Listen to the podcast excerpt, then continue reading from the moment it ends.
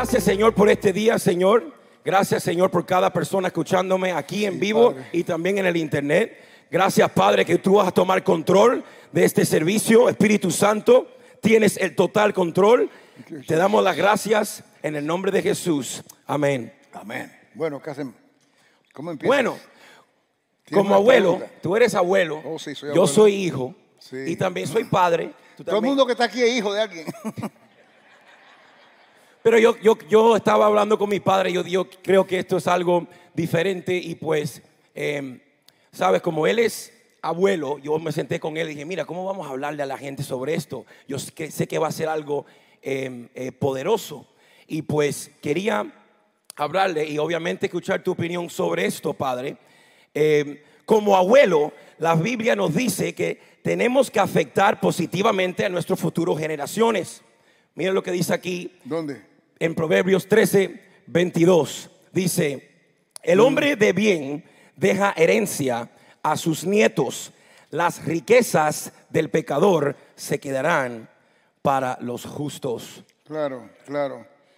Eh, estás hablando de herencia. Exactamente. Para los nietos, para los hijos, para los nietos, las generaciones. Claramente. Esto es importante. Claro, acuérdense que el bueno y el justo, como siempre digo, somos nosotros. Aquellos que son nuevos, esto les cuesta recibir porque mm, eh, por nuestras obras no somos buenos ninguno, ni mucho menos justo. Pero estamos hablando en la obra de Cristo. La obra de Cristo sí es justa y nos justifica. Cuando yo creo en Cristo hay una justificación la cual me hace justo. El justo me hace justo por sus obras. Él paga por mis pecados.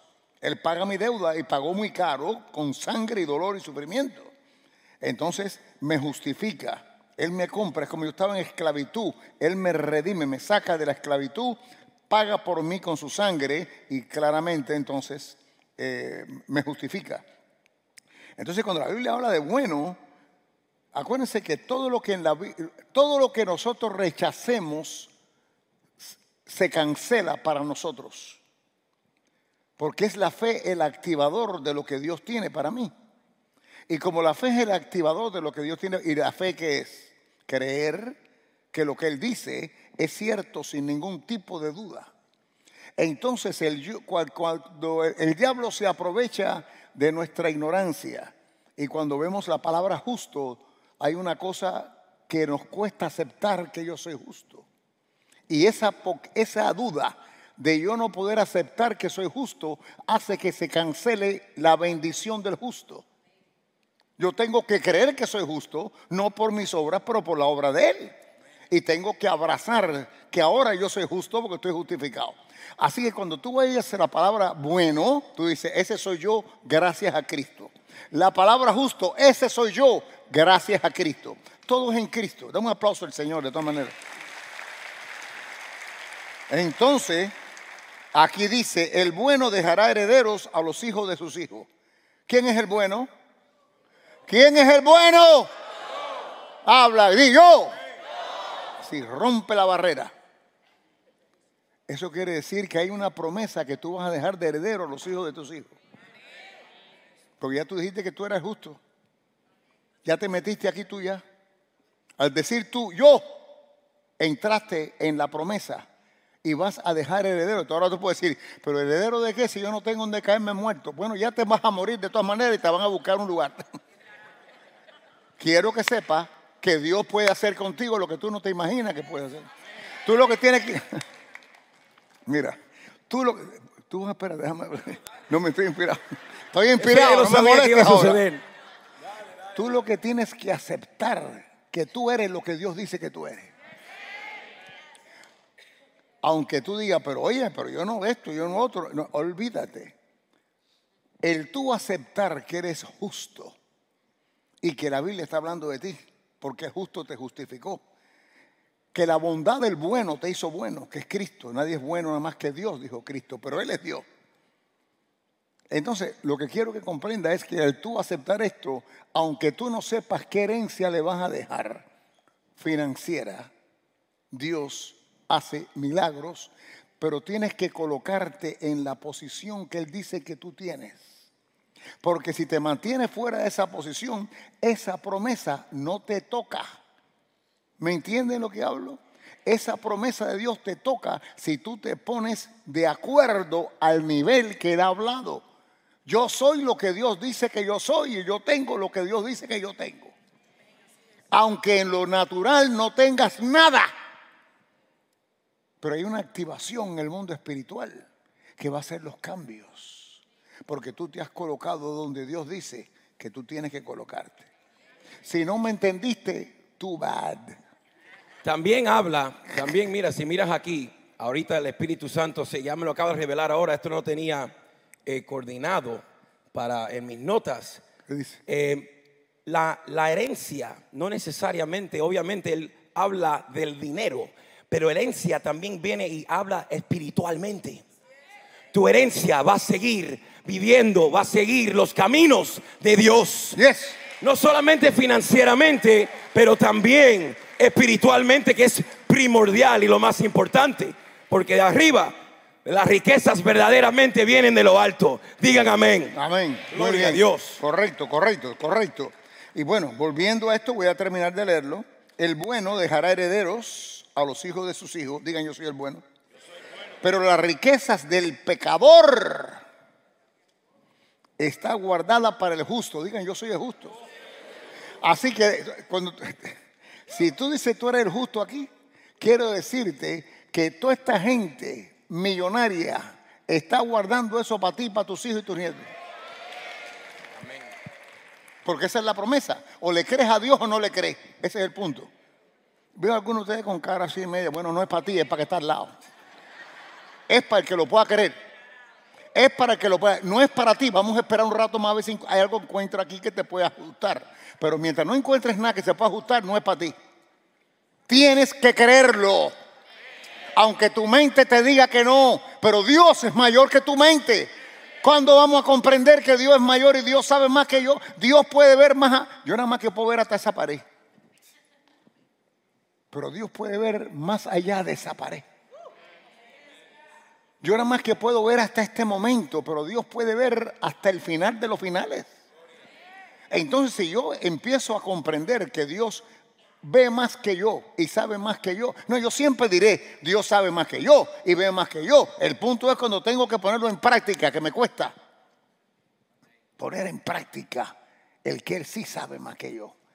Y lo que Él dice que yo soy, yo soy, aunque mi mente me diga que no.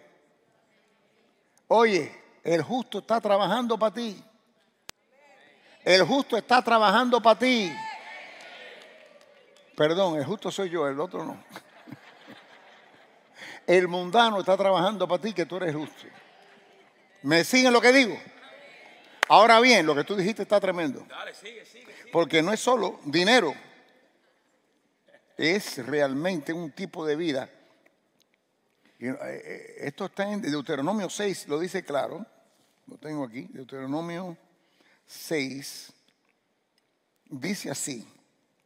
Y esto después lo vemos que Cristo lo repite.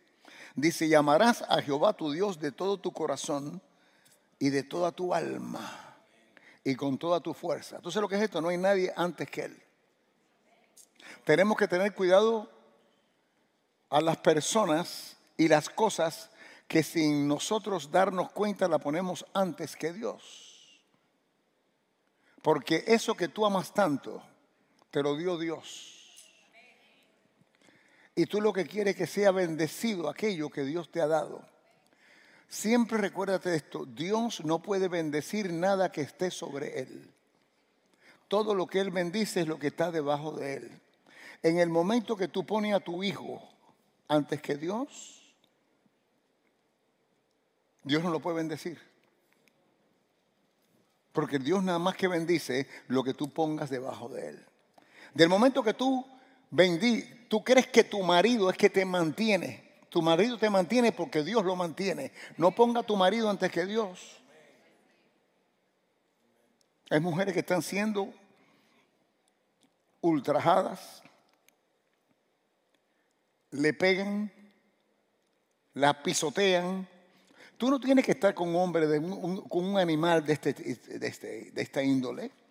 Sin embargo, no quieren dejar al hombre porque dicen, ¿y qué hago yo? ¿Cómo que haces tú? Por eso que estás perdiendo tu matrimonio. Por eso el hombre no ha terminado, porque tú crees que él es tu fuente. Tu fuente es Cristo.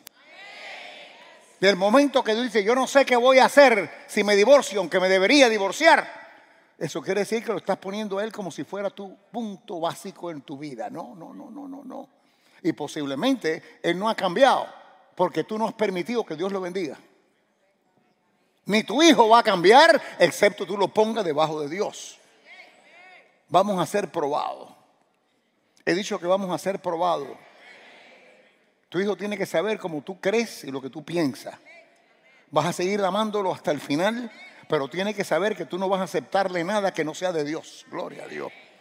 Porque cuando tú empiezas a aceptarle a tu hijo algo que Dios está en contra, tú estás poniéndolo sobre Dios y él no va a cambiar entonces. Familia, vamos a estar entrando en pruebas constantes. Dios es el todo.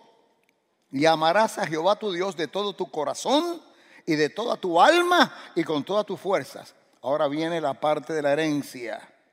Y estas palabras que yo te mando hoy estarán sobre tu corazón y las repetirás a tus hijos.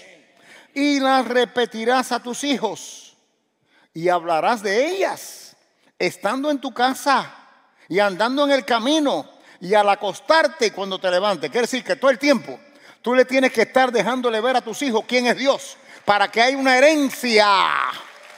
Amén, amén. Porque de esta herencia de compartir con tus hijos quién es Dios. En otras palabras, Dios lo que quiere es que tú le compartas a tus generaciones quién es Él, qué le ha hecho Él y qué va a hacer Él. Para que lo pongan a Él primero y lo amen como se supone que tú lo ames, de todo tu corazón, toda tu alma, con toda tu fuerza. Porque tú lo has enseñado a ese desarrollo. Entonces, el no enseñar a nuestros hijos en esa área, y algunos de ustedes que recibieron a Cristo ya tarde, no tuvieron oportunidad entonces vamos, hemos visto cosas con nuestros hijos, con nuestros maridos, con nuestras esposas, con nuestras vidas. Porque el punto aquí que la herencia económica y todo se deriva de la herencia que es de Dios a ti. Tu herencia en realidad es Dios. Jehová es tu herencia. Y de Él procede todas las cosas lindas que necesitamos y queremos. Amén. Así que sí, la herencia no es solo dinero. La herencia es Dios mismo. Y amarlo de esta manera y compartir con nuestras generaciones esto, porque así como nuestras generaciones empiecen a absorber lo que hemos absorbido nosotros, entonces indiscutiblemente se produce la salud, se produce el dinero, se produce la paz, etcétera, etcétera, etcétera. Gloria a Dios. Ya está. Amén. Un aplauso. ¿Me voy para mi casa? No, quédate aquí que todavía hay que hablar. Entonces, hablando de herencia, obviamente espiritualmente, financieramente. Sí, señor. Y ahora quiero hablar de una. Ahora yo, como hijo, porque soy hijo y padre, pero no soy abuelo. Vas a ser algún día. Bueno, amén, gloria. Pero no lo soy todavía. Me imagino que aquí hay muchos abuelos y hay muchos padres. Pero los padres que no son abuelos van a entenderme esto y van a preguntar la misma pregunta que tengo para ti. ¿Qué? A ver, ¿qué? ¿Qué? Escúchame bien. Hablando de herencia. ¿Por qué tú a mí, a tu, a, tu, a tu hijo y no a tus nietos, ¿por qué a mí me disciplinaste de una manera? ¿Y por qué a los nietos lo dejan hacer lo que le dé la gana?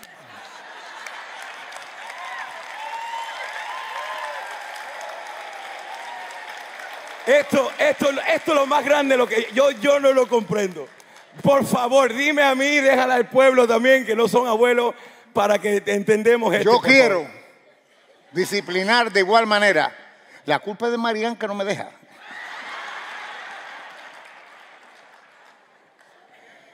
Yo todavía me acuerdo de la chancleta esa, por favor. Es una abuela de abuela que todo lo que los niños quieren, entonces me figuro tú qué voy a hacer. Pues vivir fajado toda la vida por culpa de los nietos. Pero a ti, tú eras cabezón, tú eras problemático. No, pero en serio, ¿por qué? Porque hay, momentos, todos, todos en la vida a veces son cabezón. Mira, Alberto, ¿eh? todavía tengo deseo de darte un galletazo de vez en cuando. Desafortunadamente es más grande que yo. Él, pero no eras un siempre, era chiquitico antes. Mira cómo ha crecido este. No, pero esa es la situación. Uno, cuando es abuelo, cambia la cosa. ¿Cuántos abuelos hay aquí? ¿Por qué? Hay una situación, no sé, hay una, una de... Porque Primeramente, hay un cambio en nosotros. Dios sabe lo que hace. El Padre es Padre y Dios le da las habilidades, la sabiduría y las fuerzas cuando eres papá y mamá. Cuando empiezas a ser abuelo es otra cosa. Dios sabe lo que hay. El abuelo consciente más, etcétera, etcétera, el- es el asesor de los hijos con, con los, pa- con, los, con los nietos. Eh, ¿Qué te puedo decir? ¿Qué te puedo decir? si quieres, Yo diría, como obviamente si quieres no soy, versículo bíblico, no me acuerdo ninguno en este como, momento. como, como yo no soy abuelo, yo digo a veces, oye, pero yo veo a mi, a mi sobrino y obviamente a mis hijas también, ¿no? A cuando, se, cuando se portan de una manera, yo actúo de una manera y es como, y cuando lo hacen, cuando- él él deja, no, no sé, entonces por eso te, te pregunto. No te he entendido nada de lo que dijiste ahí. Sí, me entendí. Yo tampoco entiendo, pero bueno, ok, ok, está bien. Yo creo que Dios sabe lo que hace, obviamente, eso lo sé. Y la manera que diseña un padre a un Sí, hijo claro, es, eso es. otra cosa y un día llegará ahí y bueno, amén. Eh, la cosa es increíble, las generaciones, amén, y la herencia es una cosa increíble. Como Ahora, cuando llegue Dios- ese momento contigo, te darás cuenta, vas a acordar este día y vas a decir, hace unos años atrás, mi padre y yo hicimos este, en, en uno de los servicios de la iglesia, yo le hice esta pregunta.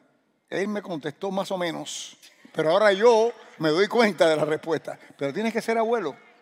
Si no eres abuelo, no vas a saber. No. ¿Me entiendes? Amén, amén. Bueno, entonces, ¿cómo? La- ahora hablando eh, sobre el hombre, Sí. porque ya vamos a, ahorita, obviamente, esto, todo, esto tiene que ver con todos nosotros, ¿no? Lo que se está compartiendo, Eh, pero en específico como el hombre, eh, ¿Qué cosa? como el padre de la casa, del hogar. Nosotros como padres del hogar, de la casa, Dios nos ha puesto a ser el capitán y la cabeza de la casa. Es correcto. Háblanos un poco sobre cómo es ser cabeza de tu hogar, Figúrate. como padre. Déjame ver. Aquí hay un. Yo creo que es- hay muchas áreas y muchas situaciones, pero Proverbios me habla de esto. Pero déjame buscar esto bien aquí. Hombres, pongan atención. Ahora fíjate, yo tengo un libro que tiene que todos deberían tenerlo. ¿Qué tipo de hombre eres? ¿Algunos tienen, no? ¿Algunos tienen ese libro? ¿Qué tipo de hombre eres? Tienes. Aquí yo hablo de las responsabilidades del hombre. Yo le puse ese libro, es un libro para los hombres que toda mujer debe leer. ¿Por qué? Porque la mujer entonces se da cuenta del rol del hombre y cuando ella se da cuenta del rol del hombre, ella ajusta su rol.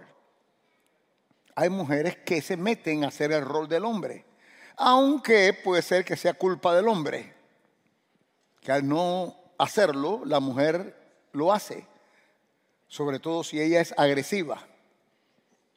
Pero hay mujeres que podían haber nacido macho.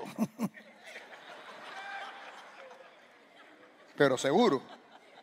Hay mujeres, sí, sí, no me, ahí me están mirando ahí, me quieren pegar ya. Entonces la mujer cristiana debe saber cuál es el rol del hombre para ella hacer mejor el rol de ella. Pero claro, el hombre tiene que aprender su propio rol. La mujer se supone que ayude al hombre. Eso es lo que dice la Biblia. Ayuda idónea. Se convierte en ayuda demonia.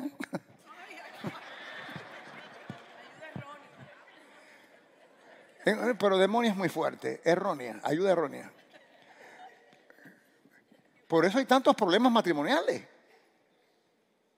Porque en realidad la mujer tiene que ayudar al hombre, aunque el hombre también tiene que ayudar a la mujer.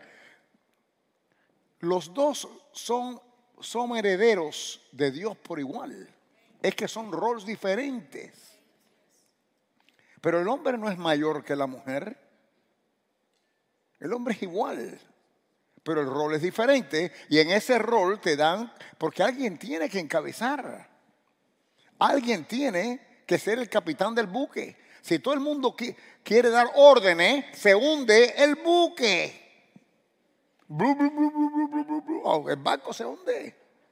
Alguien tiene que ser el capitán. Ahora, el capitán tiene que saber que el último que deja el barco es él. La responsabilidad es mayor, porque el rol, el rol lo que indica son responsabilidades. Así que, eh, aunque hay una, di lo que te quiero decir, pero tengo una, una porción aquí que quiero leer, pero no, dime, dime. También, también yo, yo diría, el Espíritu Santo, obviamente cuando estaba estudiando sobre esto y revela cosas diariamente, gloria a Dios. Un verdadero hombre de su hogar, de su hogar y de su casa tiene que constantemente estar renovando su mente y tiene que, si no, mira, y tiene que ajustarse. ¿Por qué digo que hay que ajustarse? Porque si tú nunca te ajustas, entonces significa que tú no te estás tomando tiempo con Dios, porque lo más, cercano, más, la más intimidad que tú tienes con tu Padre Celestial, ahí tú verás que vas a tener mayor convicción. Y cuando tienes mayor convicción, ya tú sabes que estás entrando más profundo en las escrituras y en el corazón de Dios. Dios poco a poco se revela en ti y verás la revelación. Y Dios te hace rema en tu espíritu. Y poco y eso causa el conflicto entre el espíritu y la carne. Y ahí entra la convicción que te ajusta, te ajuste. Como hombre, tienes que ajustarte constantemente porque cada día hay que renovar nuestra mente. Si tú eres un hombre que constantemente estás ajustándote o, estás, tienes esta intimidad con Dios, tienes la convicción del Espíritu Santo, ya sabes que vas en el camino correcto y que eres un verdadero eh, eh, eh, hombre de Dios. Gloria a Dios. Amén. Mira lo que dice aquí. Mira lo que dice aquí en 1 Corintios 9:25.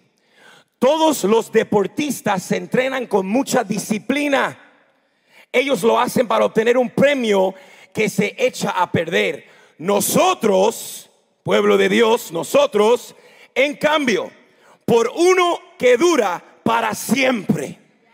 El premio que dura para siempre. El premio, amén. Entonces, el punto clave es que el deportista constantemente está entrenando. Constantemente se está ajustando. Constantemente. Un día, para una maratón, un día corre una mía, el otro día corre dos, el otro día corre tres. Esto no para hasta que estás con tu Padre Celestial. Esta vida no para hasta que estés con tu Padre Celestial. Es un constante entrenamiento.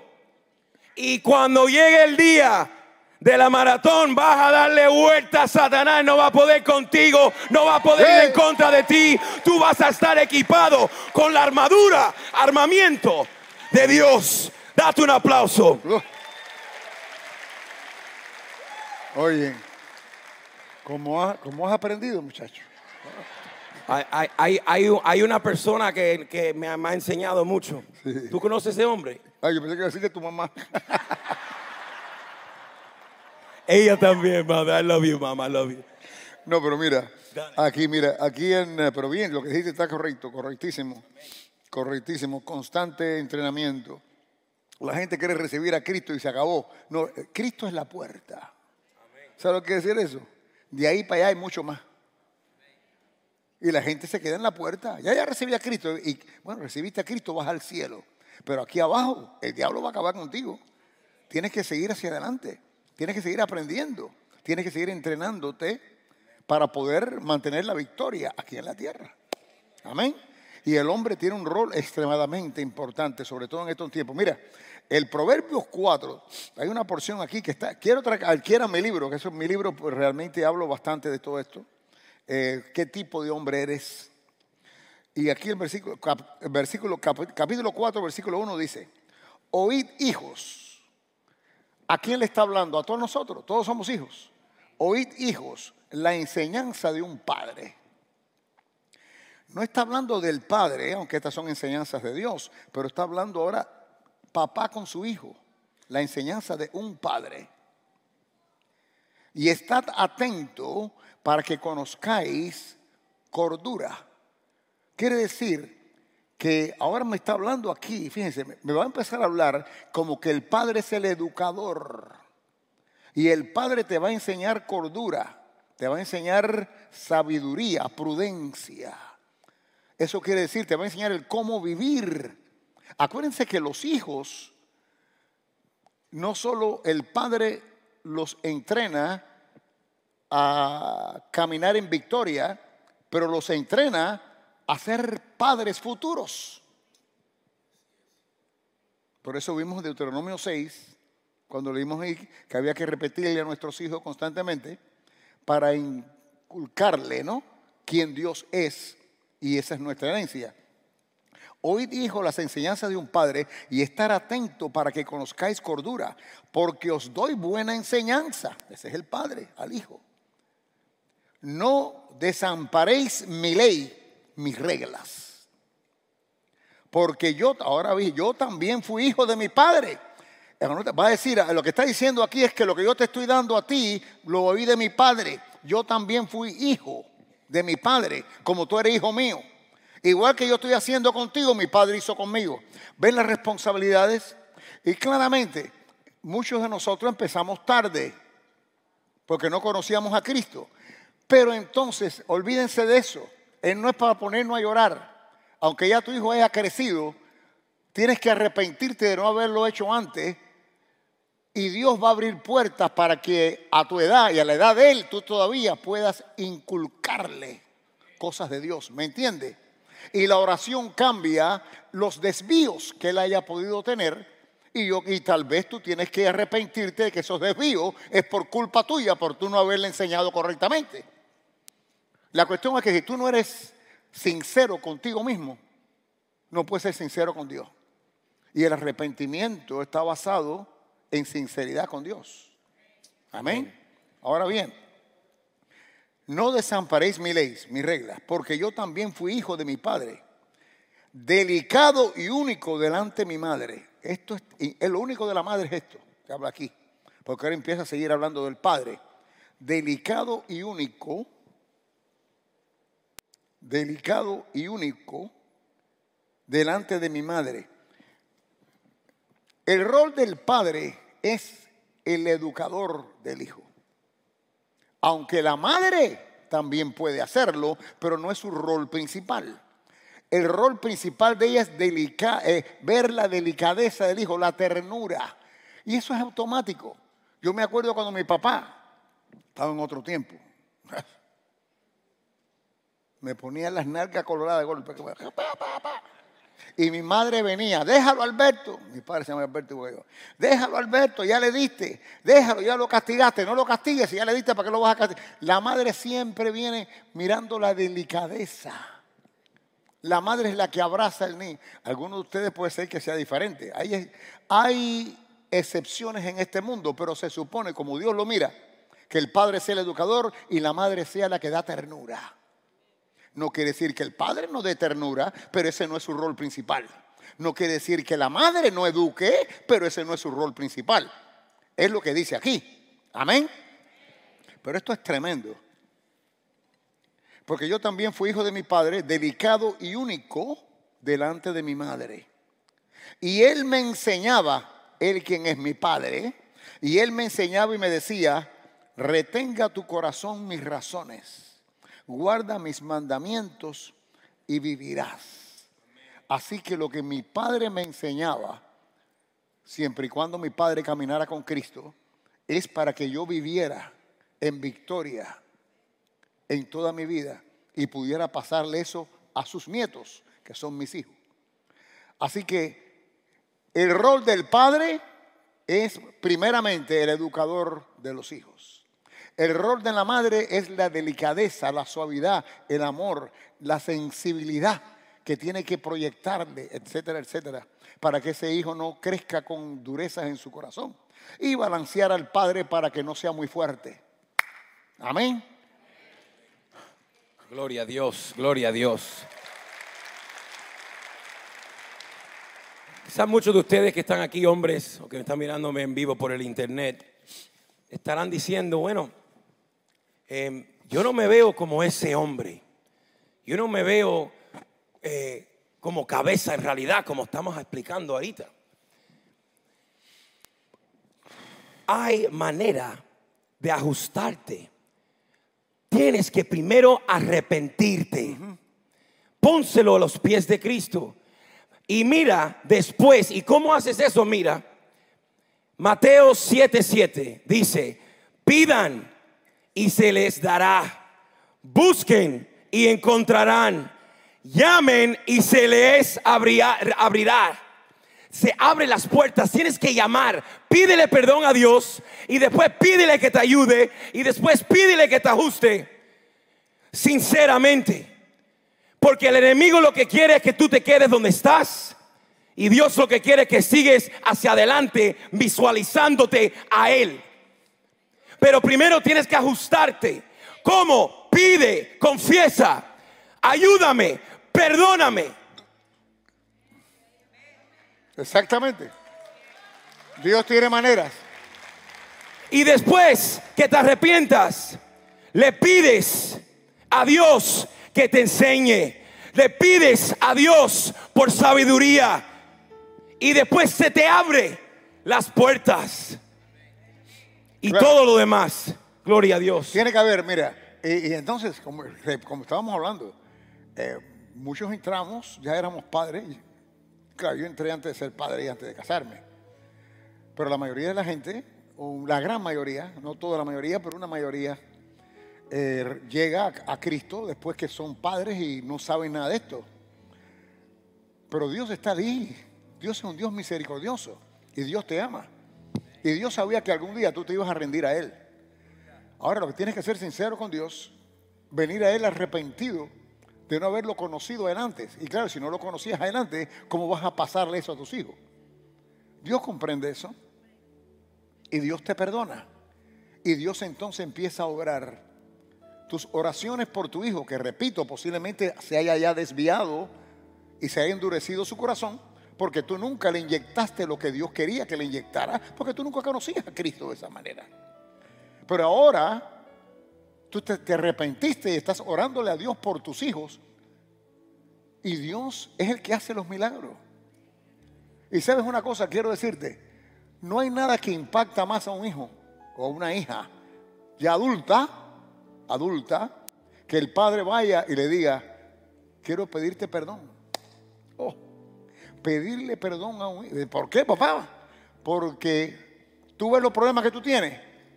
Muchos de estos problemas por culpa mía, porque yo no te enseñé desde pequeño qué hacer, pero yo no conocía al Cristo que ahora conozco. Pero tú siempre creías en Cristo, pero yo creía en mi manera.